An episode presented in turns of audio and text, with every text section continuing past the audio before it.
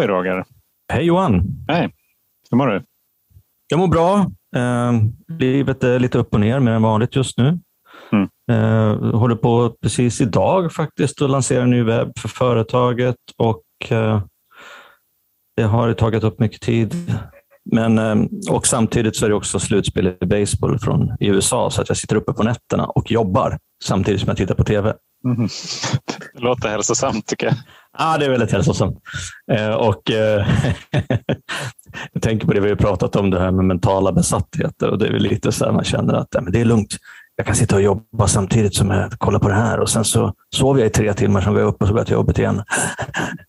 Det, det är ändå, jag ska sluta nästa vecka. Mm. Det påminner det där dig om någonting? ja, jag blir lite manisk när den här tiden på året. Men, ähm, nej, men det är bra annars. Hur mår du? Jag mår bra. Jag är äh, uppe hos mamma och pappa nu faktiskt. Mm. Med Elma här, så det är äh, ja, men, äh, väldigt härligt efter en, ähm, en intensiv vabbsäsong kan man säga. nej, men det, är väldigt kul faktiskt att vara här uppe. och så får vi också möjlighet att att ha en gäst i podden. Det är liksom första gästen på ett tag nu. Vi har ju fått möjlighet att gagga helt ostört här i några avsnitt. Så att eh, se jättemycket fram emot ja, att, att eh, välkomna vår gäst här in i samtalet. Så vi kör på en gång. Välkommen Jeanette! Tack så mycket! Hej! Hur är det med dig? Uh, ja, det är bra. Det händer mycket i livet. Jag fick mitt sjätte barnbarn för Oj. fem veckor sedan.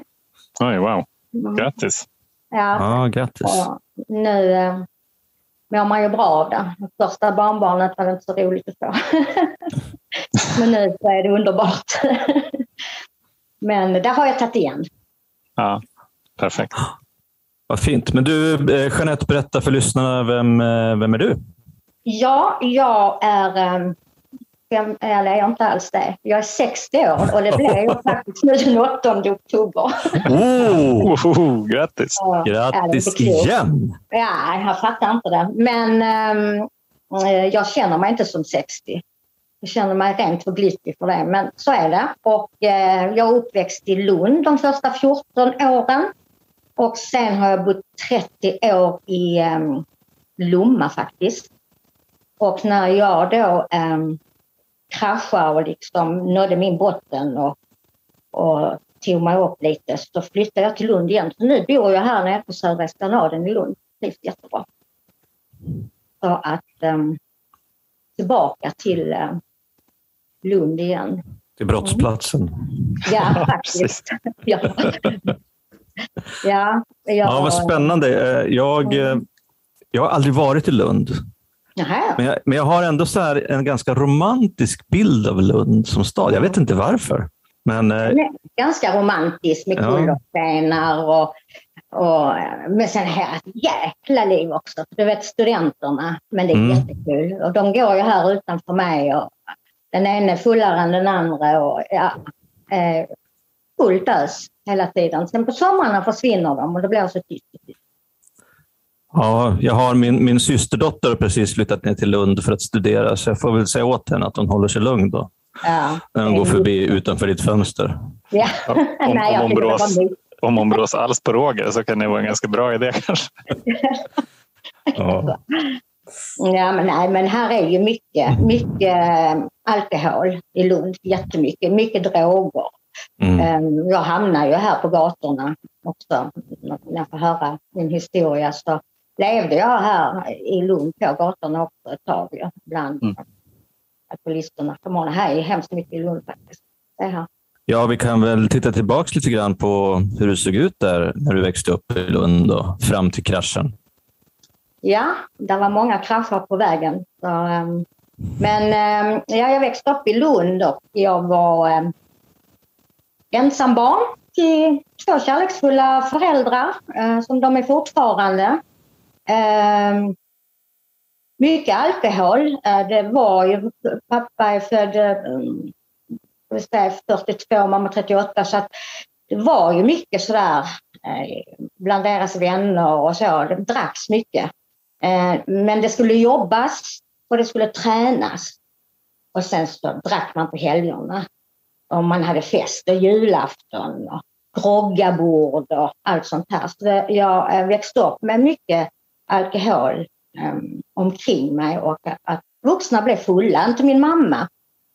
Um, så att jag trodde inte att jag kände mig direkt otrygg med det. har jag liksom inte trott. Men det var jag nog ibland. Det var det nog lite läskigt när de blev för fulla faktiskt.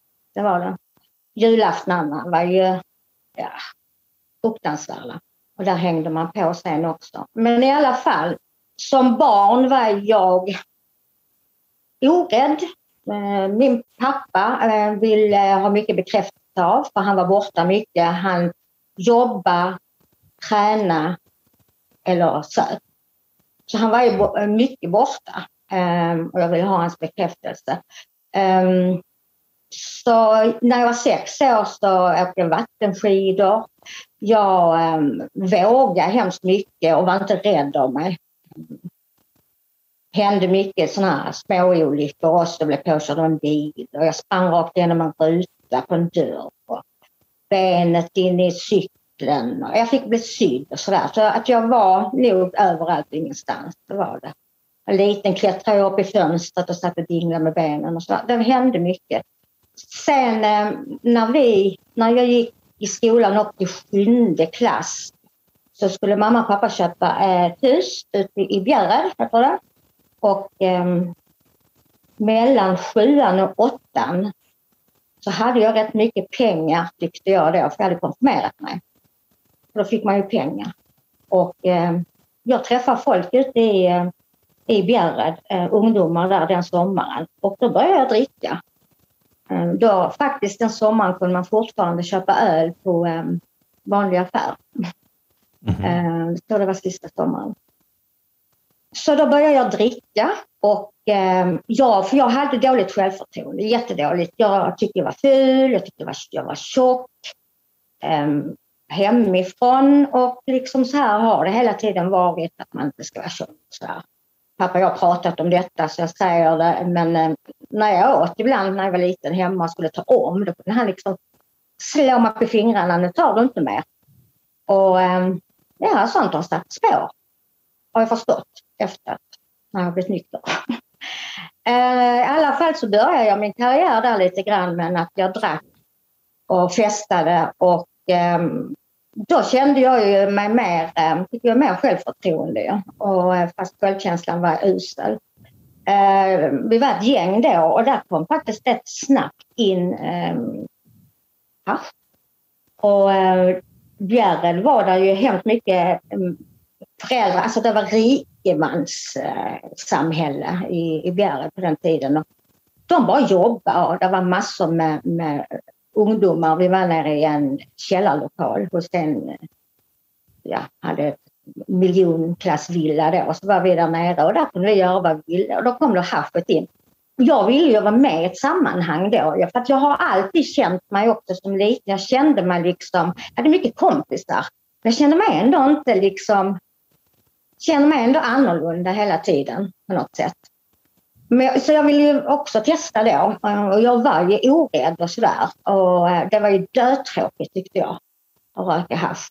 Jag blev såsig och de lyssnade på musik och man blev hungrig och godis. Nej, jag tyckte det var... Men jag gjorde det ändå. Ja. Eh, jag ville vara med. En dag så, eller en kväll så kom där någon dit med lite amfetamin. Och eh, då tog man lite, lite, lite, lite grann. Vi drack också hela tiden. Eh, hela tiden var det öl och vin och mycket öl var det på den tiden. Jag var där, mycket öl. Och um, då tog man lite, lite, lite amfetaminpulver, ett liten, liten pappersbit och sen svalde man det. Och eh, för mig då, um, alltså jag blev ju lugn av det ju. Alltså det har förstått nu ju, men i alla fall när de andra höll på att liksom springa runt så satt jag och liksom ritade. Alltså jag tog det mer lugnt och sådär. Som jag har förstått nu varför. Men, eh, och jag kände mig... Jag kände mig... Jag fick bättre självkänsla. Jag blev inte hungrig. Och man blev inte full när man drack. Det, det var många fördelar tyckte jag. Jag har en fråga. Äh? Eh, alltså, vi pratar att du var, vad säger vi att du var här då? 15 kanske, eller? Nu börjar jag bli där med amfetaminet, börjar jag bli där 16. Ja, så det, det, då är vi någonstans i mitten, slutet av mitten, mitten 70-talet? Då? Jag gick ut 77. Ja. Nu är vi där, 76, 77 någonting. Ja, spännande. Du är, ju, du är ju några år äldre än vad jag är. Jag känner igen mig väldigt mycket. Inte kanske just det här med drogerna, men, men lite det här med hur du berättar om uppväxten med, med, eh, ja, men jobb, och, jobb och dricka på helgerna för föräldrarna och hänga i gäng och sådana saker. Jag, jag, jag tänker på, hur, vad tänkte du vad tänkte du när du började liksom ta amfetamin till exempel? Visste du liksom vad det var? Tyckte du att det var häftigt eller spännande eller farligt eller läskigt? Hur, hur tänkte du då? Ja, det är det som... Alltså jag hade inget konsekvenstänk. Nej. Jag tyckte bara det var... Jag tyckte det var häftigt liksom och jag mådde bra av det. Mm. Uh, inget konsekvenstänk alls. Uh, naiv. Uh, totalt gränslös. Mm. Uh, och så här, så att du, du, vet, sen gick det snabbt. Jag hade dåliga betyg i skolan och jag körde i moped till, jag fick gå i Lomma för att eh, där fanns inte eh, högstadiet då Björk. Jag körde jag moped och liksom pappa köpte en moped då innan jag var 15, sån här med, med pys. Har ni sett en sån moped någon gång? man cyklar igång den och sen pyser man den när man ska men i alla fall, och så att liksom eh, pappa var, alltså de var inte, de var ändå rätt så hårda med tider och så men ändå inte liksom, jag vet inte. Ehm, jag fick göra lite sådana grejer. Men i alla fall, där går det snabbt sen när jag slutar skolan. Jag kommer ju inte in på gymnasium. Ehm, jag tror ju också att jag är jättedålig på att, ehm, ja, på att lära mig någonting. Jag tror att jag är lite liksom utanför och knäpp liksom och inte kan så mycket och förstår inte och, och hade svårt liksom att förstå. Gick ifrån klassrummet, det var tufft. Köpte en Puck Dakota med krossstyre och knuttejacka. och liksom, eh, ja, skulle vara med överallt. Men i alla fall fick ordna pappa ett jobb till mig här inne i Lund i kulvertarna på lasarettet. Um, där man sprang med post och prover och sånt. ju. Och där var andra eh, som jag kände då. Så där var ju eh, också lite narkotika där nere då i kulvertarna. Och uh, nu gick det ju rätt så snabbt till att jag hamnar här inne i Lund alltså och lever lite grann här och uh, det jag sitter på bänkarna här mycket i Lund, eh, drack mycket Eh, och sen då hamna bland narkomanerna också och eh, börja injicera. Faktiskt. Mm. Hur, gammal, hur gammal var du då ungefär? Ja, då var jag väl mellan 16 och 17. Alltså det var jag ja, okay. ja, det gick jättefort. Ja, det gick jättefort. Alltså det gick så fort. Och um, mycket hemskheter, eller hemskheter, ja det var det ju. Um, och jag rånade min pappa kan man säga. Alltså han var hemma och jag visste han hade pengar i ett skrin. Mm. Jag kommer inte ihåg, 4-5 tusen var mycket pengar då. Mm. Så jag går hem och tar det och sticker. Uh, vi köper en bil, amfetamin, um, det heter en massa sprit, öl och så sticker vi på liksom en tur uppåt landet. Um, jätte, och jag jätte, har mycket minnesluckor också. Ja. För vi drack mycket också hamna där uppe och sen skulle vi ta oss ner till Malmö och då trodde jag ju att det var stora såna efterlysningar överallt. Och, um, så, uh, och så fick jag hepatit så jag göm, gömde mig i Malmö i en, um, vad heter det, hotell där. Mm. Och uh, med min pappa då som uh, uppväxt i Lund och kände visorna och sånt här. Han, han efter, efterlyste inte mig utan han bara eller bara bara, men han eh, eftersökte mig hette det istället. Och han hittade mig i Lund. Och då um, hade jag hepatit så jag blev inlagd på infektionskliniken. Mm. Um, där rymmer jag ifrån. Alltså jag hoppar ut genom fönstret och till en kompis då. Jag sålde först hasch på, från avdelningen alltså där jag låg. Mm. Där sålde jag. Um, ja, det var helt tokigt.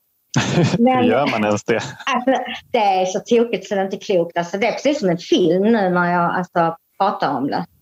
Jag satt precis och tänkte på det, vilken jävla story. ja, ja. Vilken story. Alltså, där är så mycket också, men jag vill inte hänga upp mig så mycket på narkotikan eftersom det är alkoholen vi... Ja. ja men det gör kanske inget. Mm. Men här händer ju mycket. Här, eh, jag till exempel blev inlåst i en lägenhet eh, med en kille i Arlöv som var jättepåverkad och ehm, ja, förgrep sig lite och sånt. Och där var jag, innan jag kom därifrån tog nog en vecka. Liksom. Och det var någon som försökte få ut mig och någon som kissade genom brevlådan. Alltså det är, så, det är sånt alltså och det är jättesjukt. Sen eh, när jag kom ut därifrån så eh, var det en kompis till mig. Vi åkte till Malmö och till eh, vad heter det, Dampen och, och skulle försöka få tag i då, amfetamin. Och träffade några killar helt okända då. Helt orädda. Ja, vi har och så häng med oss hem till dem. Och eh, det hade de ju. Och de hade också sprit. Och, och det, var ju, det var ju häftigt tycker man ju att dricka. Eh, för man blev ju aldrig så full om man då hade amfetamin så man kunde ju dricka jättemycket. Och det gillar man ju. Men i alla fall när vi går därifrån så får man en ampull och eh, när vi kommer till Lund Eh, så har jag den här ampullen. Alltså, alltså detta är, alltså det, det är så skamligt och jobbigt och skitigt alltså. Eh, då går vi upp på EPA, hette det då, uppe på toaletten där. Och jag um, ja, som man säger då, jag tycker det är så grovt, skjuter i mig det här. Och um, sen kommer jag ju inte ihåg mycket mera och då, hem, då tar polisen mig, då ligger jag under bänkar. Eh, de andra hade ju stuckit ju. Eh, där låg jag liksom och eh, de körde mig då till ehm, um, Sankt Claes hette det på den tiden, uh, psyket här i Lund. Ehm, och där fick de ju liksom väcka mig då en gång i timmen för att vandringen, och detta var någon, ehm, eh, någon narkos, alltså det var någon, ja, narkosmedel på något sätt som jag hade då fått i mig. Just det var ju livsfarligt liksom. Men att göra detta eh, nu efteråt och våga liksom och inte bry, alltså det, man, man vågar, eller jag vågar allt, inte man, jag vågar allt. Jag var inte rädd för det. Och sen ska det säga så också, hela tiden när jag var där så kände jag, i alla fall i, liksom, längre tiden går, jag hör inte hemma här. Vad fan gör jag?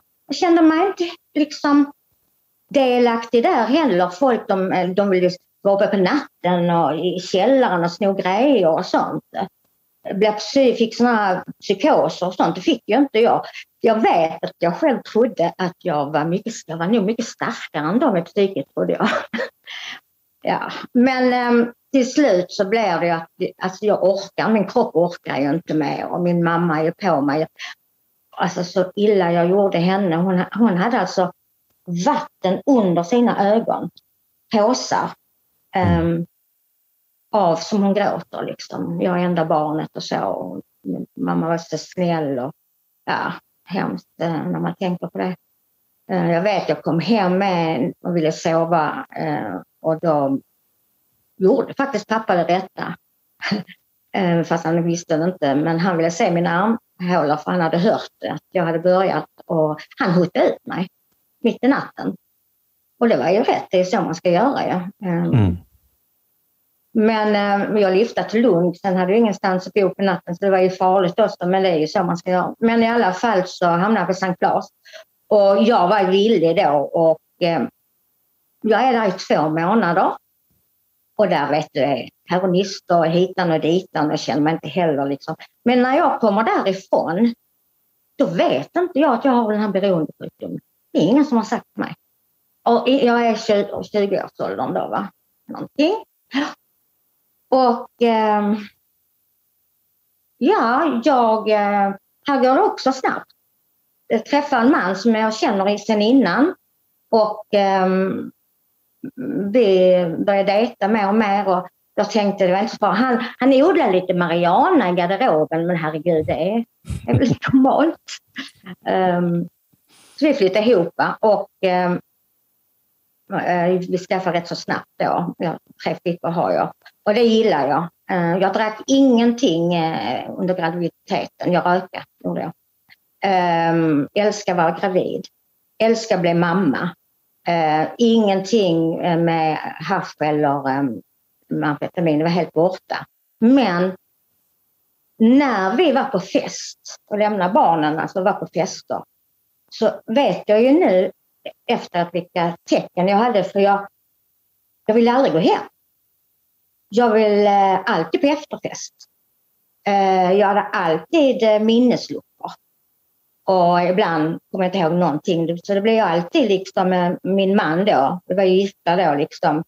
Massa flydd hela tiden. Eh, och det är ju... Ja, jag var ju beroende. Alltså jag hade ju sjukdomen redan där i mig. Liksom. Eh, men det visste jag inte då. Ja. Eh, men i alla fall, eh, vid 35 års ålder skiljer jag mig. Och eh, till slut har jag barnen själv också och bor själv i sju år. Här öppnar jag firma också. Eh, älskar att jobba. Jag är instruktör i aerobik, styrketräning, spinning, instruktör. Åh, det var roligt. Och eh, övertränar ju liksom. Alltså det fanns inget stopp och har kurser och sånt till det. Och säger jag då... Du, men du dricker ibland också då eller? Ja, och då, eh, då dricker jag. Då mm. Varje helg när barnen är iväg eller någonting så dricker jag hela helger. Alltså, då börjar jag även att dricka på morgnar och gillar det jättemycket. Ja, jag ty tyckte om återställare. Det handlar verkligen om att maxa den här tiden då? ja, precis. Man måste ta ut allt där. Ja. Så det gillar jag och um, längre tiden gick där. Ja, alltså jag jobbade mycket, jag tränade mycket, mamma hjälpte mig mycket med barnen. Och till slut blev det ju att faktiskt att jag började dricka på kvällarna också. Jag var så slut och trött så jag liksom tog det lite som att äh, varva ner och så här. Men, eh, och det, jag klarade det, jag blev inte så bakfull. Och, men sen blev det mer och mer. Och när jag var 42 då träffade jag en man som bodybuildar och inte dricker. För jag visste att jag drack för mycket. Eh, för jag fick ju fortfarande sån här när jag var iväg, eh, att jag inte kommer ihåg. Jag levde ju farligt där också egentligen för att där, jag hade ju inte liksom haft den tonårstiden med student och, och, och eh, med liksom kärleksförhållanden och sånt. Så där blev jag ju ungdom på nytt då ju. Och hade mycket förhållande och var mycket med bekräftelsebehov och, och sökte mig till de som drack ju. Så att jag eh, träffade ju mycket andra alkoholister då som också jobbar. Och eh, vi drack hemskt mycket tillsammans. Um, så vi, ja, barnen hade det lite jobbigt där ju. Det, lite. Nej men det, ja, det är hemskt. Och, um, men jag träffade den här mannen, 42 år, eh, tränar eh, styrketräning och tävlar och dricker inte. Bra, tänker jag. Varför kanske jag inte heller dricker så mycket? För då drack jag ju på kvällar och helger och morgnar och allting. Det blev tvärtom. Jag kunde ju då liksom hålla mig ibland att inte köra när jag, och kunde köra barnen och sånt. Men nu blev det ju att han, han körde dem och jag drack istället. Så det ökade istället. Min dricka liksom. Det blev tvärtom. ja. Men... Det, ehm, det, det, det är en ganska så här, liksom så här i efterhand ett, ett uppenbart resultat om man är aktiv alkoholist. Att så här, men det finns ju någon annan som kör. Fan vad bra, då kan ja. jag dricka. Jättebra. Och han blev ju också, vi var tillsammans i 11 år, han blev ju jättemed. Han var ju redan en medberoende person. Um, som man kanske kände av, jag vet inte. Och um, Ehm, han blev jättemedberoende till mig vi tränade tränar mycket ihop och jag var ju eh, både arbetsnarkoman då, träningsnarkoman och, och så drack jag ovanpå det. Och um, han tävlade och, och sådant. Och, I alla fall så um, fick jag en skada i axeln. Och uh, jag gick på kortison och det gick inte över. Sen var jag massageterapeut. Så jag jobbade jättemycket med uh, människor som hade tränade eller hade skador och så. Hårt jobb ja, men jag älskade det. Men det gjorde ont ju. Så efter eh, något år så fick jag en tramadol. Mm. För jag drack aldrig på jobb då. Eh, då nu är jag i 45-årsåldern. Jag drack bara när jag kom hem eh, efter jag jobbat. Så var jag så slut så satt jag mig ner och så fick jag liksom dricka och sitta en timme innan jag kunde laga mat. För att orka liksom laga mat. Kommer jag så väl ihåg. Ehm, men då fick jag tramadol eh, och, eh, det var ju kanon för att jag kom på ganska snabbt. Tog jag för mycket, alltså jag blev inte trött av tramadol som många blir. Utan jag tog jag lite för mycket av det så blev jag pigg. Jag blev liksom tvärtom. Och jag kunde jobba ännu mer. Och, och um, sen så kunde jag, de här tramadolen blev påverkade av alkohol också. Att, de, att drack man lite så kände man av dem mer. Så efter två år så tog jag ungefär 4-25 tramadol om dagen. Och jag förstod ju att detta är ett helt åt helvete. Um, sen på kvällarna hade jag kurser i pilates. Alltså, mm. man kan inte tro det är sant. Då drack jag och tog tabletter för att kunna vara instruktör i pilates. Mm. och hälsotrenden. Det var hälsotrenden. Och jag var jättevältränad. Och, ja, det är klart. Och alla tyckte, åh så vältränad vill jag bli. Så, du vet, och mina föräldrar och pappa, du vet, åh du har tränat. Han började träna hos mig. Men inuti mig, det var som kaos.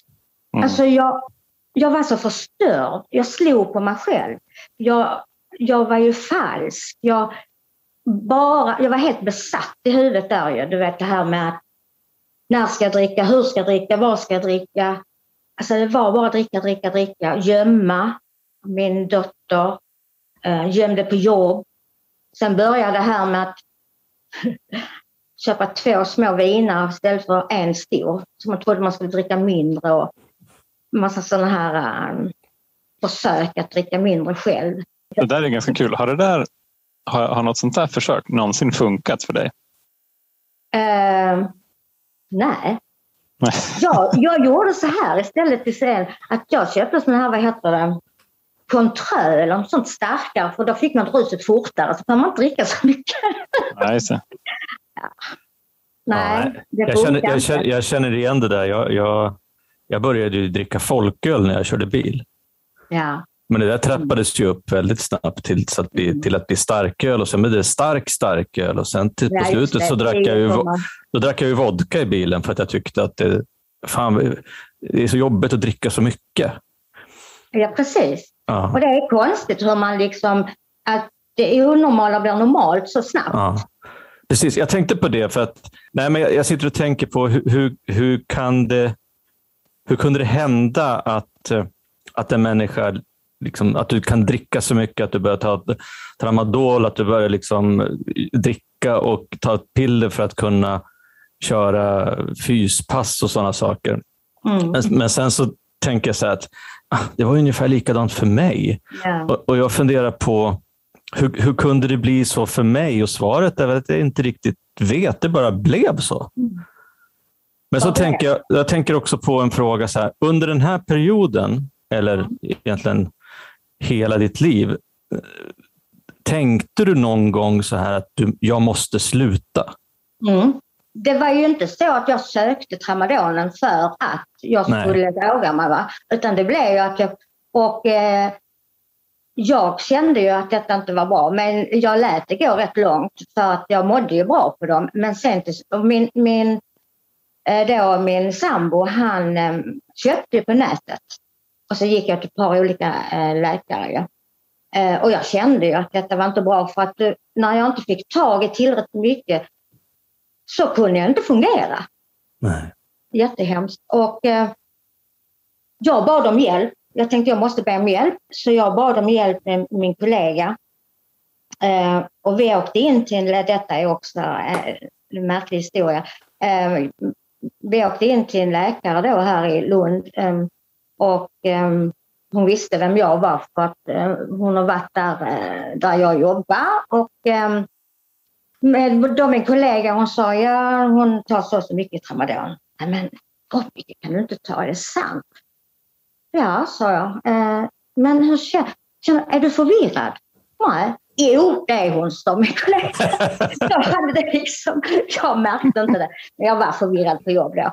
Och mm. eh, hon sa också att eh, du kan, eh, eftersom jag drack också, så kunde jag dö på natten där. Alltså det är andningen ju, att man eh, slutar mm. andas på natten.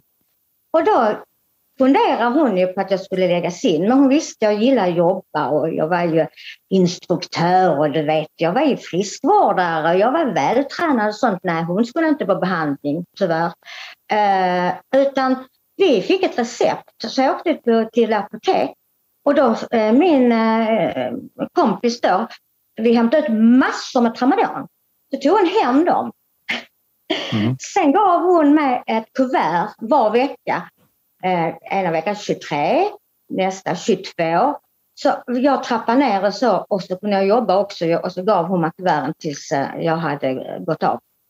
Mm. Mm. Det är också okay. en märklig historia. att, att man kan göra så. Men så blev det. Och sen dess har jag aldrig rört tramadolen. Jag tycker att det är ett riktigt rävgift alltså. Mm. Det tycker jag. Vad är det för någonting? Jag är ja, dålig precis. på piller. Alltså det är ju... Är det upp i... Det är som Citadon. De trodde ju... Citadon ja. var ju så vanebildande så, så kom detta för de trodde detta då skulle vara bättre. Det blev ju ännu värre detta ju. Mm. Um, så det är ju morfin i det. Ja. ja. När jag, vi åkte utomlands rätt mycket, um, tyvärr. Um, tyvärr, för att det blev så. Min uh, sambo han tyckte det var jättemysigt och, och sola och sånt. Det tyckte jag också, men samma gång hade jag ångest för jag drack ju hela tiden. Hela tiden, från morgon till kväll. Och ångest, mycket ångest och sånt här ju.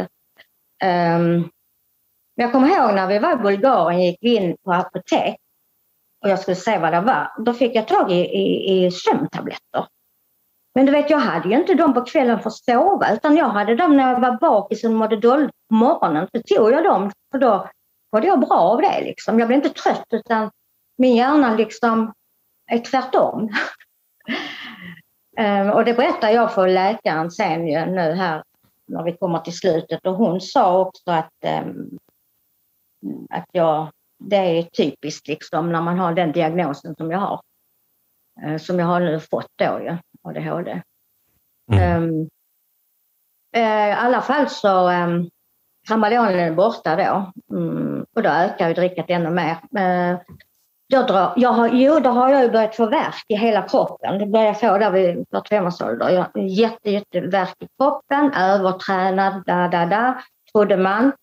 Men eh, eh då började jag med Citodon, för jag hade ju ont i en, en också, vet du. Jag hade mm. lite sån här artros. Så började jag med Citodon. Och det blev samma där ju. Och eh, för att jag hade så ont i kroppen så jag inte kunde, jag ville ju träna och ha mina kurser. var jag tvungen att ta Citadon så jag orkade det. Jag lyssnade inte på kroppen ett dugg. Plus att jag satte igång med Lundaloppet skulle jag såklart springa och, och fick folk till det och, och liksom, där fanns inte någon gräns på någonting. Barnen var ju med på alla deras, när de gjorde något i klassen. Ja men Jeanette är med och jag sa inte nej till någonting. Alltså jag, eh, jag sög ut varenda eh, energibit som fanns i min kropp alltså. Det börjar ju då lite grann vända sig in istället. Jag börjar ju bli deprimerad och det är ju klassiskt ångest och depression. Jag ehm, var ju jättestressad då också gärna och jag kunde ju inte träna så mycket. Jag hade så ont, jag hade så ont i min kropp. Och eh, jag kunde inte fungera utan dricka. Jag vet att när vi skulle till kalas eller något sånt så stod jag och drack. Så sa min sambo, men kan vi inte dricka nu när vi ska på kalas? Jo, jag kan inte gå dit. Alltså jag slutade med att jag grät och drack för att jag ville inte men jag var tvungen för annars kunde jag inte gå dit. Så illa var det då. Och ändå kunde jag jobba lite grann. Men det kraschade till slut. Och eh, jag ville ju sluta. Alltså jag ville, men jag visste inte hur. Jag visste inte hur man gjorde. Hur, hur gick den här kraschen till då? Liksom, jag måste säga att du höll, du höll ut väldigt, väldigt jag länge. Väldigt, väldigt länge, ja. Det var att jag eh, var hemma en fredag, lördag, söndag, måndag. Jag gillar ju sådana när jag kunde liksom dricka lite mindre. Men här drack jag så mycket så på måndagen kom min ena dotter hem som bor där och eh, såg mig. Hon trodde jag hade fått en stråk. Alltså. Mm. Och hon blev jätterädd stackaren. Och ringer till sin syster som bor i Lomma också och min, och hon sa bara men vi måste in med henne. Eh, jag kommer ihåg lite av det. I bilen kommer jag gråta. Jag kommer ihåg att jag var på toaletten, Sankt Lars och lite grann.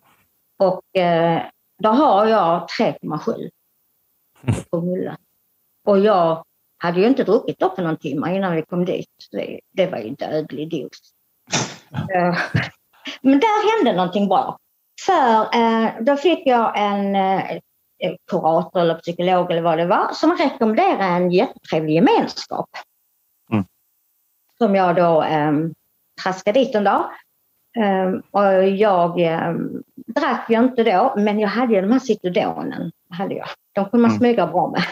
Så jag var ju inte liksom ren. Jag glömmer aldrig första gången jag kom in där. Så det, jag bara grät och sa att ja, jag har två jobb, ett i hjärnan och ett i, liksom fysiskt och, och så här. Och sen liksom jag hörde alla andra att de hade likadant. Eh, det var, det var så jäkla häftigt och jag sa Ja, så tycker jag om att dricka på morgonen. Så var det en karl som dunkade mig i ryggen. Det gör jag också, så. Och, men nu mår jag bra och sådär. Det var fantastiskt att komma dit. Och sen då bad jag, alltså ville jag själv efter två, jag fick sponsor direkt och börja eh, stegen direkt. Eh, jag trodde till och med att man måste börja stegen annars fick man inte vara med. Mm, vad bra då. ja. Eh, och jag var jättevillig. Jag var så villig, så villig, så villig liksom. Och um, till slut gick jag upp själv och sökte mig och fick uh, behandling också. Som jag var rätt länge på. Bodde i, sen också på en efterbehandling i mm. Malmö. Uh, fyra månader. Så, um, och så jag jobbar ju lite. Men då är jag så sjuk i min kropp av värk. Det fungerar inte. Och då säger de, ja det är för att mycket tabletter och det är för det och det är för det och det och det. Men eh, i alla fall, eh, allting blir att jag eh, separerar. Ehm, det var ett destruktivt förhållande. Jag får lämna min eh, firma efter 20 år. Jag kan inte träna. Jag, jag gjorde allt sånt som de säger man ska egentligen inte göra, men jag, jag känner ändå att jag gjorde rätt. och Jag flyttade in här till Lund och bara börja gå på de här olika mötena så mycket som möjligt. Det var liksom mitt kall. Eh, men jag mådde jättedåligt. Eh, för att alla sa att stressen i hjärnan gick över och det var så skönt och man blev lugnare och sånt. Jag var ju inte det. Jag var så stressad.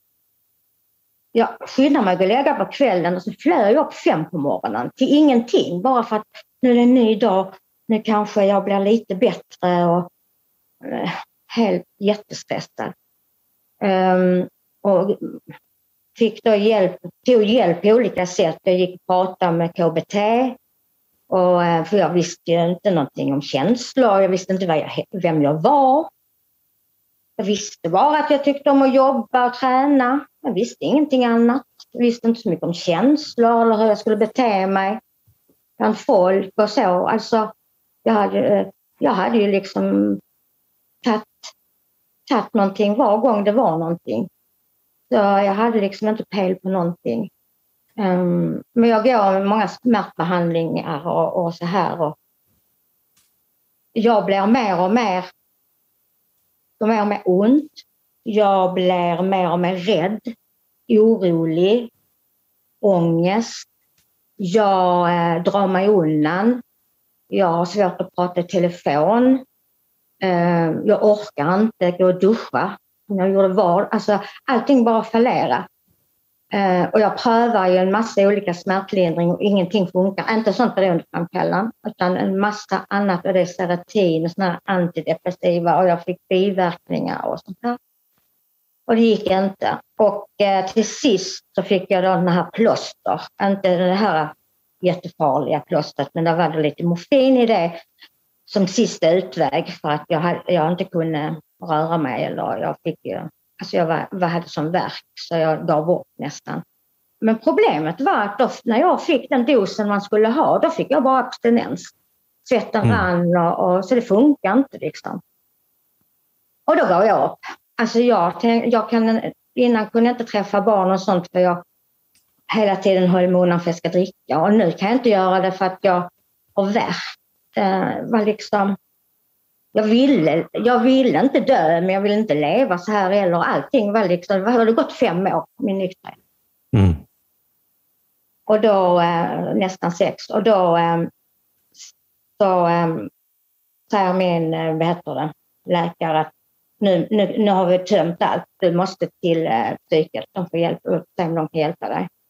Och då får jag en, en tablett som heter Voxra. Och Voxran går på dopaminet och det är ju det vi, det här eh, som vi ökar ju med allt. Det här med dopaminet är ju att man eh, mår bra. Eh, mm. Man, ja, det är nästan fortplantningsdopamin för att man, när jag får den tabletten med dopamin, går det på, då känner jag nästan, då har jag haft värk i 12 år, då känner jag nästan att värken börjar rinna ur mig lite grann. Och jag säger det, jag vet jag säger det till min pappa, jag tycker att det blev ett bättre värk ändå. Men eh, jag kom i alla fall eh, till psyket och de gjorde en utredning och jag hade ju depression och ångest. Men, men sen hände inte mer. Och eh, jag gick och jag mådde jättedåligt. Men sen sa min dotter att jag tycker att de ska göra en, en eh, om du har ADHD. Och jag visste knappt vad det var. Och det ja. Och um, hon kom dit och pratade med dem. Eh, det vill de gärna att man ska göra, någon släkting ska göra och, och varför de tycker och sånt. Och då satte de igång denna utredning och den var lång, jätte, jätte, jätte, jättelång. Och det visade sig att som barn och, och ung vuxen eh, var jag, hade jag ju eh, ADHD utåtagerande, gränslös och inget konsekvenstänk och, och sen nu hade det gått inåt eh, med, som heter ADD då. Och då fick jag medicin eh, och detta, medicinen är centralstimulerande och jag tänkte att shit alltså, tänk om jag liksom lurar mig själv varför jag ska ha medicinen på något sätt. Manipulerar mig själv. Men när jag fick den medicinen så blev jag ju inte pigg. För det första är det så att den går ut jätte, jätte, jätte, jättesakta. Och så går den ut i blodet och omvandlas. Och sen då så eh, går stressen ner i min hjärna. Eh, de som inte har den här diagnosen, det är ingen sjukdom, eh, ADHD, det är en diagnos de blir ju eh, jättepigga och kan inte sova. Jag kan ju ta den medicinen som är centralstimulerande och gå och lägga mig eh, och mm. sova. Mm. Den är mer som en krycka för mig att jag kan, om jag sätter igång så hjälper den mig lite grann. Och eh, plus värken blir mycket, mycket, mycket bättre. Jag har, ett, har ju fått ett annat liv jag fick inte någon direkt hjälp på psyket för att det är så här i Lund, där är totalt kaos. Så att jag själv försökte att titta på detta. Och då visade det sig här att för att det räckte inte medicinen, den räcker bara några timmar på dagen. Eh, då har de ju bara forskat bland barn eh, och de har då en viss mycket då man får. Och det fick vi också då vuxna. Så de höjt lite. Men sen missbrukare, helst man har missbrukat tabletter, man har ju ett jättetolerans liksom. Där är jag nu, så nu kan jag vara bra några timmar på dagen. Den varar väl en fem timmar. Men eh, fruktansvärt på morgnarna eller kvällar. Jag får liksom reglera eh, med verken då. Och jag har dopamin, brist på dopamin, det är ju värk i kroppen. Och jag frågade det, men eh, det visste inte läkarna på psyket. Så jag har själv tagit reda på det. Och eh, det är trötthet och det är problem med magen som jag har. Alltså allting, check, check, check, check, check. Allting var precis som, eh, som jag har då. Nu har min läkare eh, kallat på mig på psyket. Hon ska sluta för hon kan inte vara där. Det är rent för mycket patienter och hon klarar inte upp det. De går på knäna. Så nu försöker jag eh, hitta andra läkare och man kan få hjälp mer medicin om man har en läkare som är, beroendeläkare också.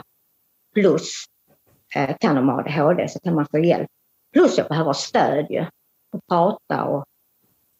Så jag har det lite kämp jag har det kämpigt fortfarande har jag. Så att, eh, jag har ju mycket sådana här eh, diagnoser. Det här, den här beroende, vi har ju alkoholism, det är ju lite så att ta dig i kragen. Vad fan, det bara inte sluta.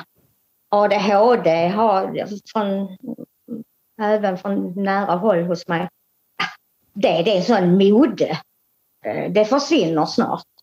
Eh, fibromyalgi, det är en gnäll, alltså man är gnällig. Alltså det, det är sorgligt, men så är det. Det är skönt med alla proffsläkare runt omkring då som har eh, koll på ja, de, de senaste rönen. De har koll, oh ja. ja alla Facebook-diagnoser. Vad heter det? Hur, um, hur har du liksom fortsatt med, med, med programmet och stegarbetet och sådär? Oh ja, jag är ju jätte, jätte, um, alltså jag älskar, jag, jag är ju sponsor och jag varit med nu och utvecklat några nya grupper här. Vi har öppnat, alltså jag är jätteengagerad. Till och med så mycket engagerad att jag tänkte jag kanske ska bli en vanlig fyllehund nu. Lite. Eh, nej, jag tycker det är underbart eh, med gemenskapen. Eh, så att stegarbete och jobbar jag hela tiden med och, och, och tar, har lite sponsorer och sånt där. Nej men det är kul. Så att, det kommer jag aldrig att sluta med. Det är min livlina. Alltså det, mm det hade inte jag kommit dit där den dagen och inte liksom, jag hade nog gett upp. Jag tror det. Ja, jag, vet inte, jag, jag vet inte hur jag skulle klara det då. Hade du några betänkligheter till att gå till den här gemenskapen när du fick det tipset? Ja. Självklart. ja. Jag trodde det var ju mer sådana som sitter på bänken typ liksom. Och det är ju helt otroligt Otroligt, för det är ju det, är ju det lilla och knappt någon. Alltså det är ju, det är ju människor som jobbar precis som jag och liksom alltså vanliga människor. Och sen det tycker jag är så häftigt att ha en sån gemenskap med en läkare och en eh, som kör truck och en, alltså där vi har, man har liksom, det spelar ingen roll Nej. var man är och hur man ser ut, om man är lesbisk eller om man är trans eller vad fan man än är. Så har man denna underbara gemenskap och förståelse för varandra. Ja, det är fint. Och så det här med andlighet och sånt gillar jag ju också. Det har hjälpt mig mycket att hitta den, men det tog lång tid. Jättelång mm. tid. Mm. Jo, jag funderar på en sak med eh, Eh, de här dina andra diagnoser. För att i programmet så pratas det ju, eller det rekommenderas ju väldigt mycket meditation. Mm. Är det någonting som hjälper även för det som du lider av i övrigt? Mycket. Eh, meditationen är ju fantastisk. Men det var svårt för mig när jag hade så ont, men den har ju jag ökat jättemycket med. Ja. Och eh, det, ja, meditationen är jättestor för mig, verkligen. Och den här andligheten, jag hittar ju inte den förrän kanske när jag har varit nykter fem sex år. För att jag hittar faktiskt inte den förrän jag börjar tycka om mig själv. Jag hatar ju mig själv men jag, jag idag, det, jag tycker jätte, jag respekterar mig själv, jag har gått igenom så mycket, jag har en sån bank som jag kan hjälpa andra med. Jag har fan tagit mig igenom det. Jag är bra. Det var så svårt för mig att jag klankar ner på mig själv Då skulle jag säga, åh vad du är bra, vad trevlig du ser ut idag och vad duktig du är. Det var jättesvårt att säga, det var nästan pinsamt att säga det till sig själv men jag fortsatte med det och eh, tänkte jag, vill jag vara någon annan? Nej, det vill jag inte. Och när jag liksom kunde finna att jag älskar mig själv och vill vara den jag är, då kom den här andligheten till mig på något sätt. Och meditationen är för mig i andligheten också ödmjukhet. Och där är någonting som har hjälpt mig igenom detta tror jag. Jag har haft en skyddsängel som har haft jäkligt mycket att göra. Hon har varit duktig. det är ett underbart sätt att se det. Vad heter det? Har, du någon, eh, har du någon bra morgonrutin som du använder? Ja, nej, jag är ju hemskt dålig på morgonen oftast. Eh, för att mm. jag har varit utan medicin så länge, så verken kommer tillbaka. Men alltså jag vill egentligen meditera på morgonen. Ja. Det är ju det bästa för mig att göra. Och jag har också, jag läser, jag har den här var, Var ny den, som jag läser ur och um, har mycket, mediterar två gånger om dagen ungefär, brukar jag göra. På morgonen alltså gör jag det gärna på eftermiddagen. Sen kan jag ju ha så ont så jag inte gör det på några dagar. Men eh, jag tar det igen, det gör jag. jag. Jag tycker hemskt mycket om att meditera, det gör jag. Jag blir lugn av det. Som jag har en hjärna som är fortfarande är i den här stress. Varje gång jag hör någon dela om liksom en morgonrutin som innehåller meditation så inser jag att men det behöver jag också. Men jag kan mm. känna mig så stressad att mm. hinna den där meditationen. Så att... På morgonen så behöver det egentligen inte vara mer än tio minuter.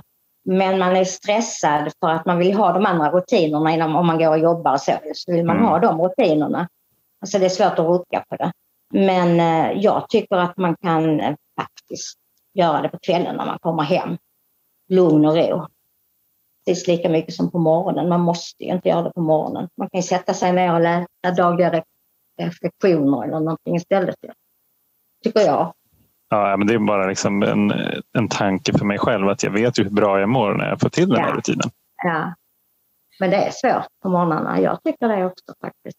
Jag, jag, jag tänkte jag skulle bara berätta. Jag vill gärna berätta det här med, med ADHD också för att det var ju så nytt för mig och, och, och när jag såg på detta så ser jag ju hur det går ihop med beroendeproblematiken, allting.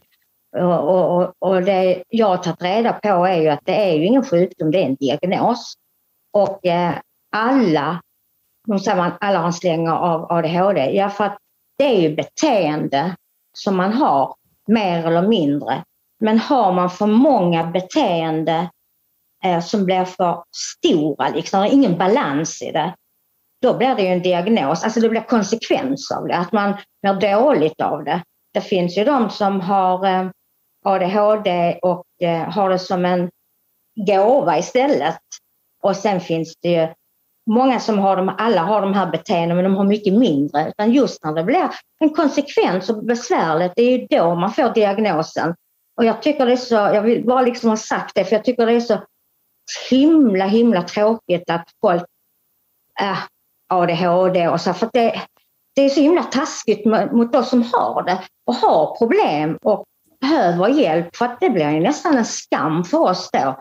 Ja, jag har också, jag har B, C, D, E, F, G, säger hon. Alltså det är inte roligt liksom. Men jag ger mig inte in i diskussionerna, eh, precis som jag inte ger mig in i någon diskussion om att man kan ta sig hampan och sluta dricka. Så. Men det, det är tråkigt att folk inte tar reda på först liksom innan. Jag tycker det är jättesynd. För det, man skäms ju.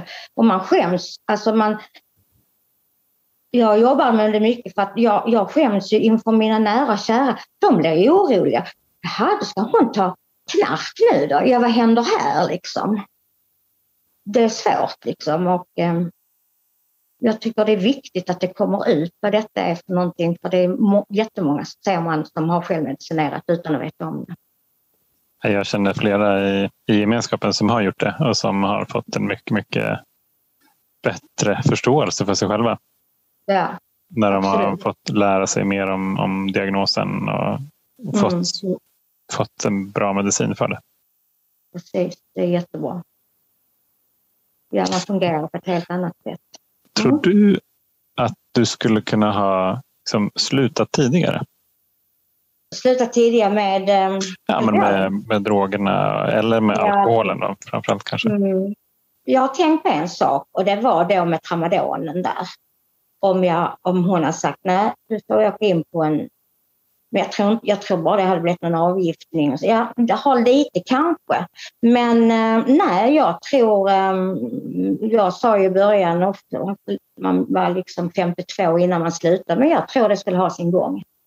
Sen är man tacksam att man överlevde. Liksom.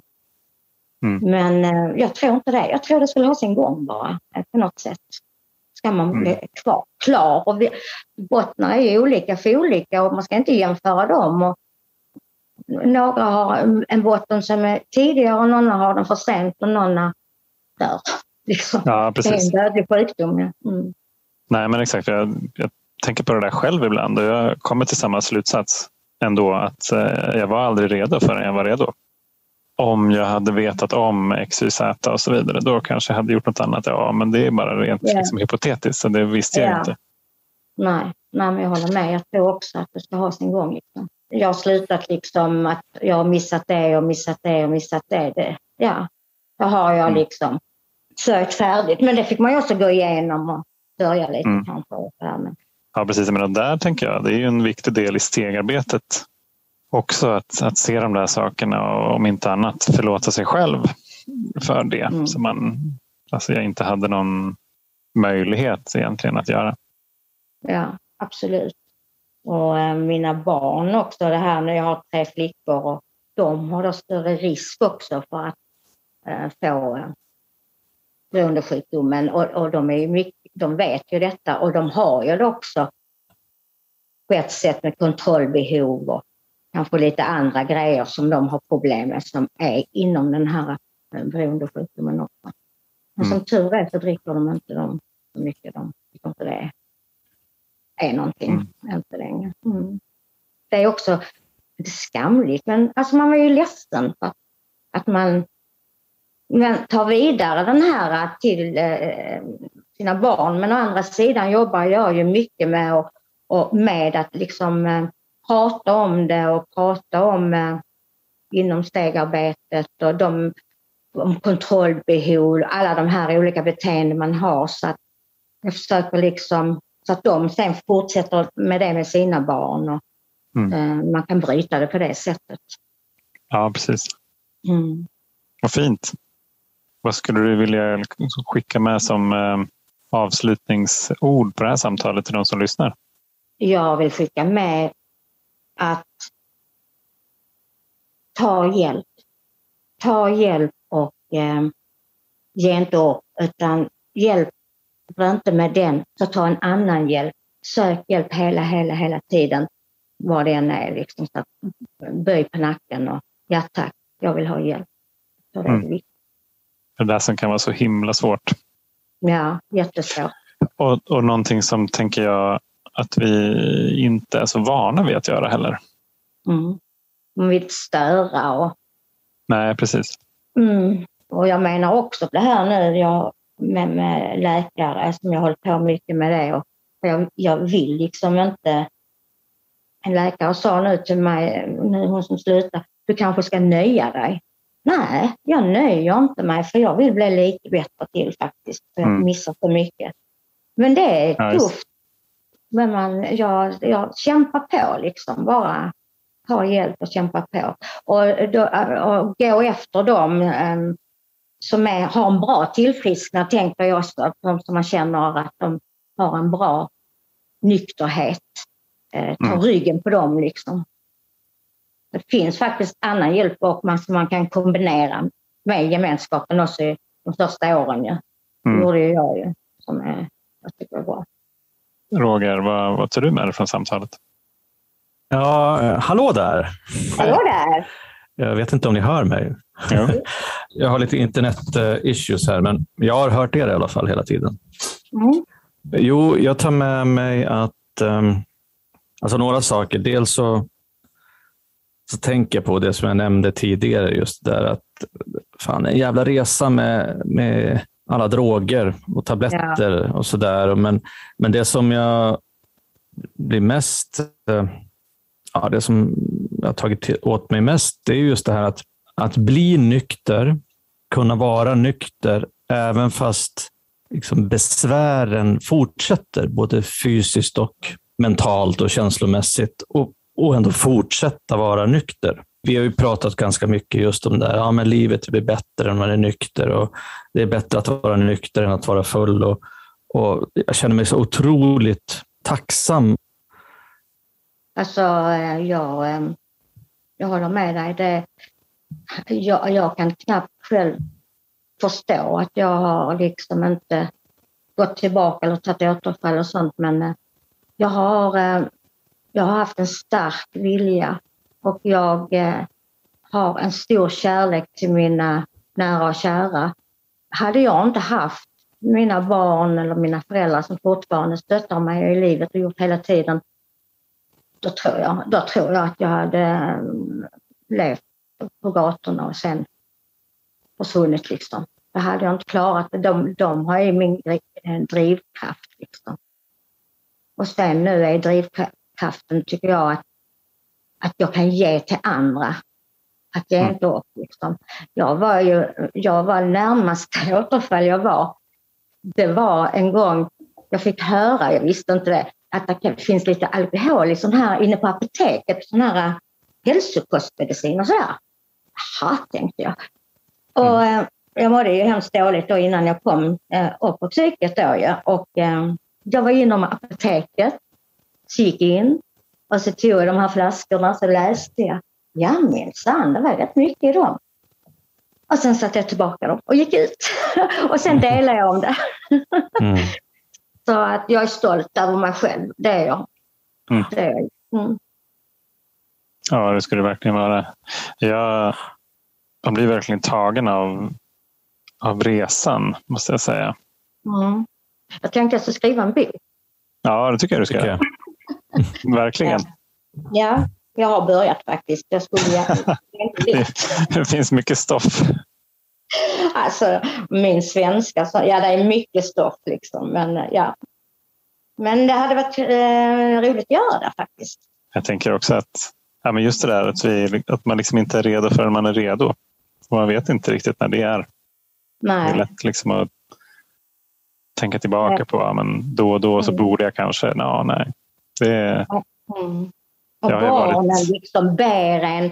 Så det, det, jag alltså måste berätta det skamligaste jag hade. Jag vet att jag delar med mig med det och kunde inte sluta gråta. För det var det värsta, skamligaste jag hade. Det var att jag fick innan jag äh, blev nykter så äh, fick jag mitt första barnbarn och äh, jag vet att jag passade han, kanske, han kunde inte gå åtta månader kanske något sånt låg i sin spjälsäng och jag låg sidan om.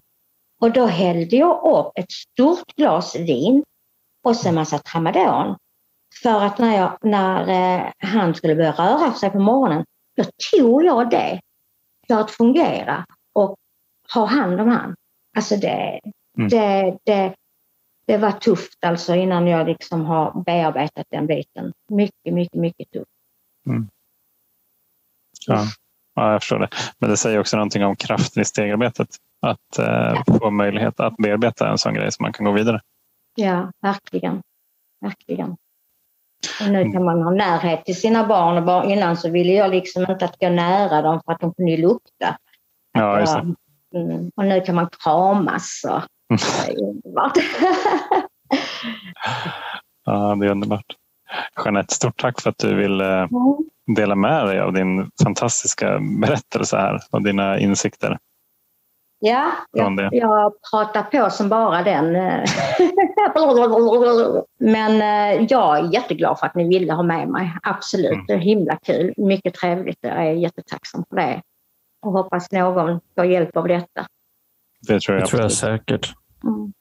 Ni gör eh, kanonjobb killar. Tack. Tack. Då får vi, vi passa på att önska en, eh, en trevlig helg och eh, fortsätt att höra av er till oss. Lättast på alkispodden.gmail.com. Det gjorde Jeanette till exempel och då kan man eh, efter ett tag hamna i en sånt här samtal om man har lite otur. Precis, passa er. ja, passa er. ja, men, eh, trevlig helg och ta hand om er så mycket där ute så hörs vi nästa vecka. Kram! Kram, ha det så fint. Hej. Hej.